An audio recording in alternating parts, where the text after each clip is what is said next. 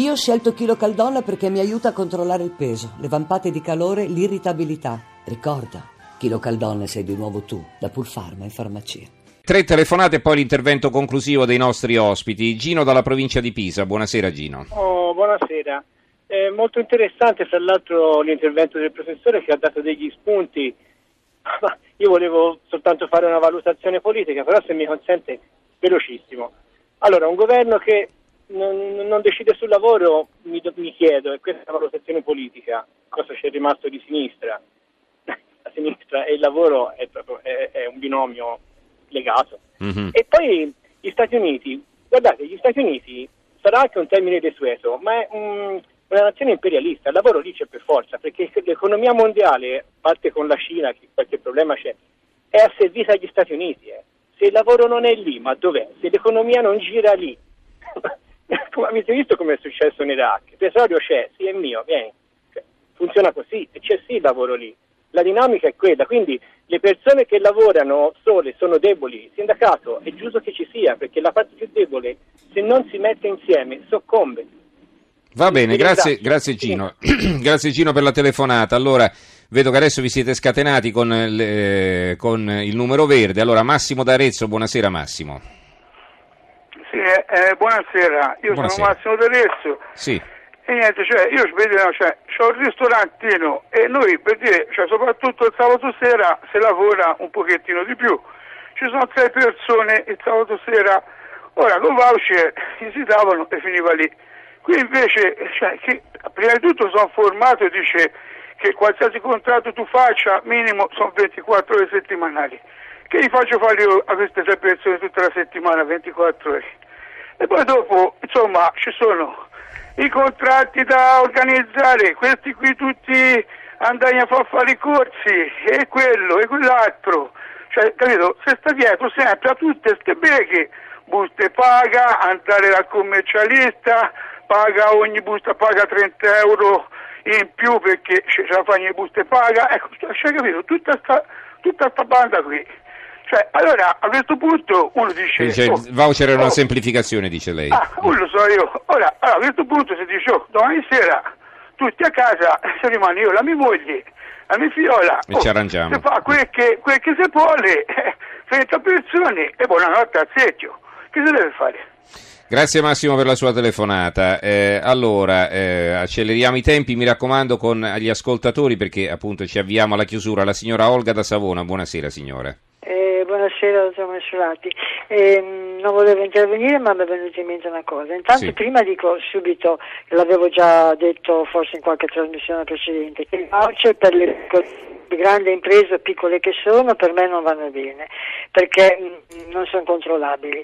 So, c'erano altre forme, non so, i contratti Coca-Cola, attività continuativa coordinata, a chiam- eh, contratti a chiamata che andavano bene.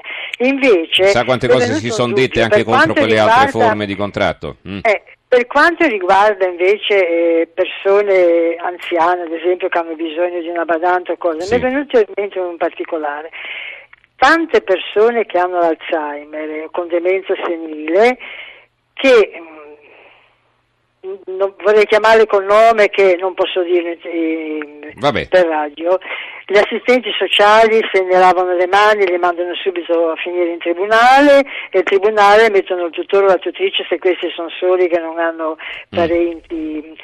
queste persone qui ora sono messe conosco persone che danno una badante a questa persona malata e viene pagata quei voucher. Come facciamo a sapere se questa qui c'è l'Alzheimer, quante ore fa questa persona in casa? Mm-hmm.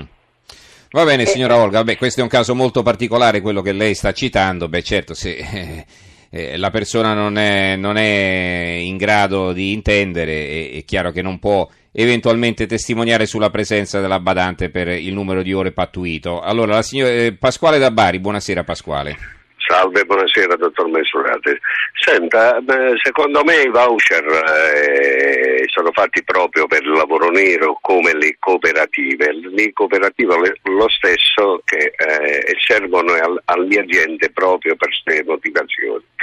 Quindi eh, secondo me far, dare un, uh, un lavoro a tempo determinato eh, per controllare l'operaio se va bene o non va bene e fare un indeterminato dopo un anno eh, e, sicuramente poterli licenziare più facilmente perché insomma se, eh, questo consentirebbe alle aziende di, di, di, di poter assumere mm-hmm. perché le, eh, le, aziende sono spaventate come ha detto il dottore l'americano per sì per le problematiche le aziende sono spaventatissime e si affidano a, tutti a questi voucher, a, alle cooperative per, per, uh, per questi operai che fanno malattie, che, che si mettono in malattie. Io, lavoro, io ho un lavoro a conto proprio eh, sono 30 anni che lavoro, mi sono fatto una settimana soltanto di malattia in 30 anni, mm-hmm. perché se io non lavoro non guadagno. Sì. Gli operai, per,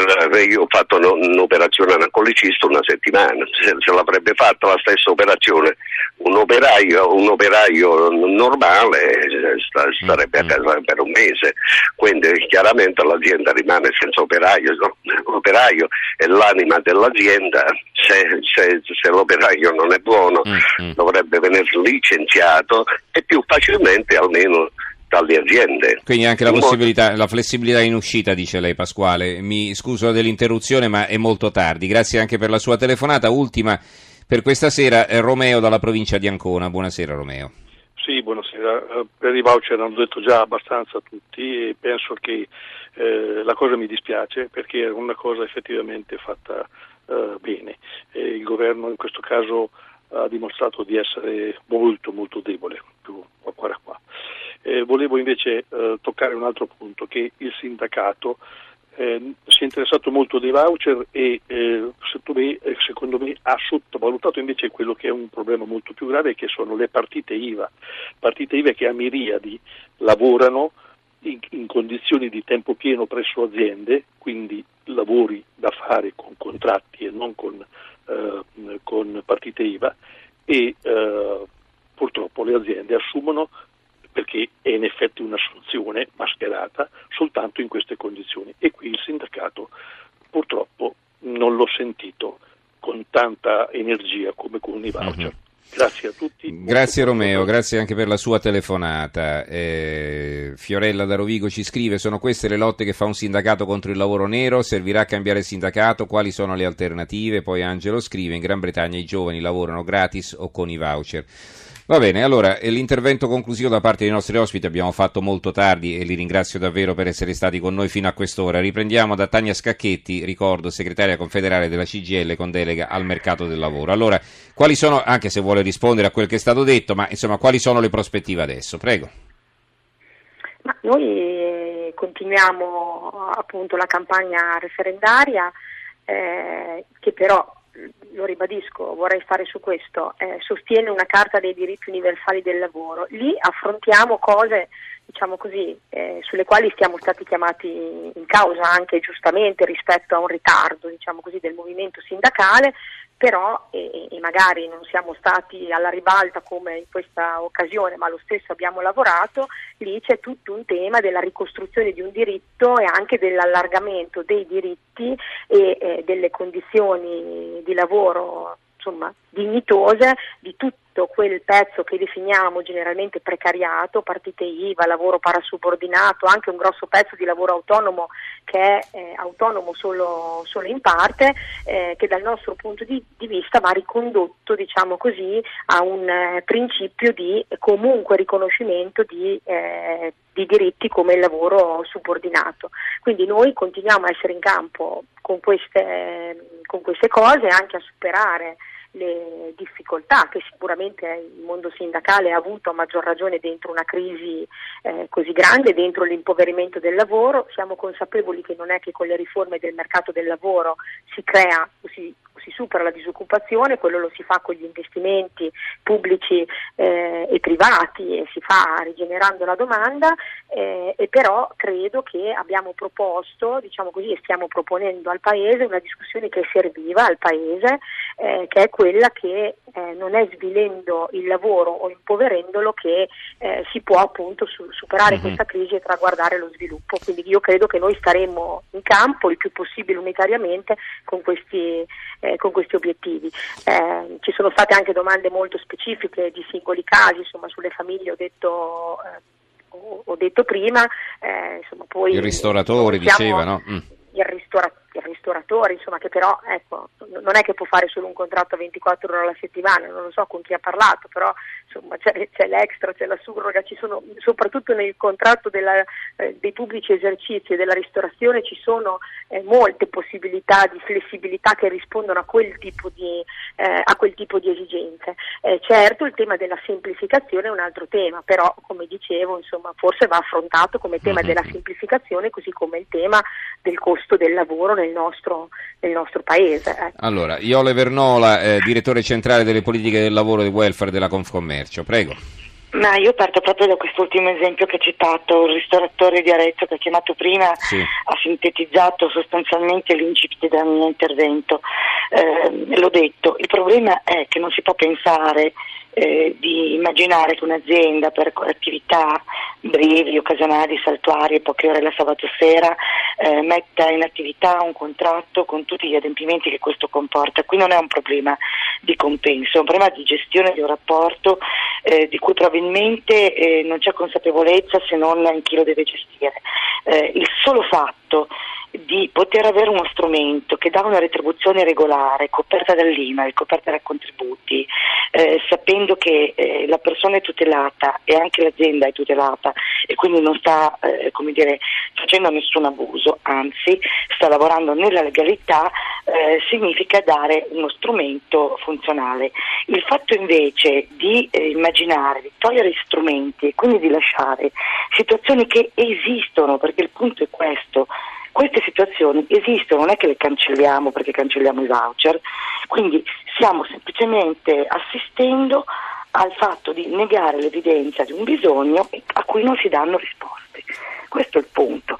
Siccome noi invece pensiamo che a tutte le esigenze organizzative da un lato, ma anche alle occasioni di guadagno, perché se il 70% delle persone che svolgevano queste prestazioni arrotondavano, perché abbiamo spiegato quali erano le categorie, stiamo perdendo solo occasioni di guadagno in questo caso, non stiamo facendo un'operazione che dà risposte, stiamo sottraendo opportunità e non lo stiamo facendo soprattutto rispetto alla possibilità di avere alternative. Alternative non ce ne sono. Eh, laddove ci sono prestazioni diverse, continuative ma anche flessibili, mm-hmm. ci sono mhm. strumenti che vengono usati. Ripeto, l'occupazione in questi settori è cresciuta, quindi in, la, la messa insieme di questi fattori ci dimostra che purtroppo oggi non abbiamo eh, visto un'operazione fatta sulle valutazioni di dati oggettivi, ma abbiamo visto oh, un'altra cosa. Insomma. Va bene, allora Gabriele Cane, editorialista del Quotidiano Nazionale, a te le conclusioni, prego. Ma guarda, conclusioni non tecniche ovviamente. Sì. Intanto direi due cose al volo. Il, la testimonianza del professore dagli Stati Uniti, che è un mondo completamente diverso, che non è che mi ecciti particolarmente, siamo in una cultura completamente diversa noi, quindi è un modello che funziona ma che non vedo applicabile, però dimostra che ehm, funziona tutti i modelli dove funzionano i paesi, perché lo stesso tasso bassissimo di disoccupazione c'è in Germania dove ci sono dei sindacati forti e dove la contrattualistica è certamente più rigida di quella assolutamente fluida Stati Uniti, degli Stati Uniti. Quindi non c'è un modello contrattuale che funzioni, c'è un paese che funziona. Mm-hmm. Eh, parlava prima un eh, ascoltatore del, de, de, de, dell'impero americano, la Germania è un semi-impero ma ha lo stesso tassi di crescita e di occupazione. Il problema nostro è che siamo un paese che non funziona e nel non funzionamento ci sta anche l'azzeramento di certe situazioni come quella che è accaduta oggi con i voucher. Quello che può dire un normale cittadino, in questo caso oppure osservatore dei fatti politici e sociali, è che comunque si è creato un vuoto e che da qui alla fine del 2018, dico la parola più usata e meno poi eh, concretizzata nel nostro paese e, e si riempia questo vuoto, si utilizzi questo tempo per riempire questo da vuoto. qui alla fine di quest'anno, del 2017. Cioè, fine, di qui alla fine di quest'anno. No, se non lo sono lasciato meno di tempo, ecco, no? Quindi... Sì, certo, ma in, in, questo periodo c'è l'estate, c'è la legge elettorale, c'è un mezzo referendum. C'è la campagna eh? elettorale, diciamo. C'è, pure. c'è, la campagna elettorale delle amministrative, c'è la campagna elettorale delle politiche. PD. Se questo Parlamento riempirà in qualche modo questo vuoto beh, sarà veramente una bella notizia. Oggi secondo me non abbiamo avuto una grande notizia sia per gli uni sia per i sostenitori dell'una sia per i sostenitori dell'altra cosa perché comunque eh, creare un vuoto non è mai bene. Se lo crei devi avere già in saccoccia o nell'altra mano mm-hmm, un qualcosa che riempie quel vuoto. Certo. Qui non abbiamo niente se non... Uh, Così, vaghe promesse, vaghi impegni, sì. Vaghe promesse, vaghi impegni e un sospiro di sollievo di qualcuno per la prospettiva evitata di perdere il referendum, essendo che invece, come, come dicevo prima, si è perso un po' la faccia. Va bene, allora ringraziamo i nostri tre ospiti, eh, li ricordo Tania Scacchetti che è segretario confederale della CGL con delega al mercato del lavoro, grazie Scacchetti, buonanotte. Grazie a voi, buonanotte. Buonanotte anche a Iole Vernola, che è direttore centrale delle politiche del lavoro e del welfare della Confcommercio. Buonanotte Vernola, grazie. Grazie, buonanotte. A risentirci. Grazie a Gabriele Canè, editorialista del quotidiano nazionale. Gabriele, ci risentiamo, grazie. Bene, buonanotte, presto, buonanotte anche, quasi buongiorno a tutti. Quasi buongiorno, allora.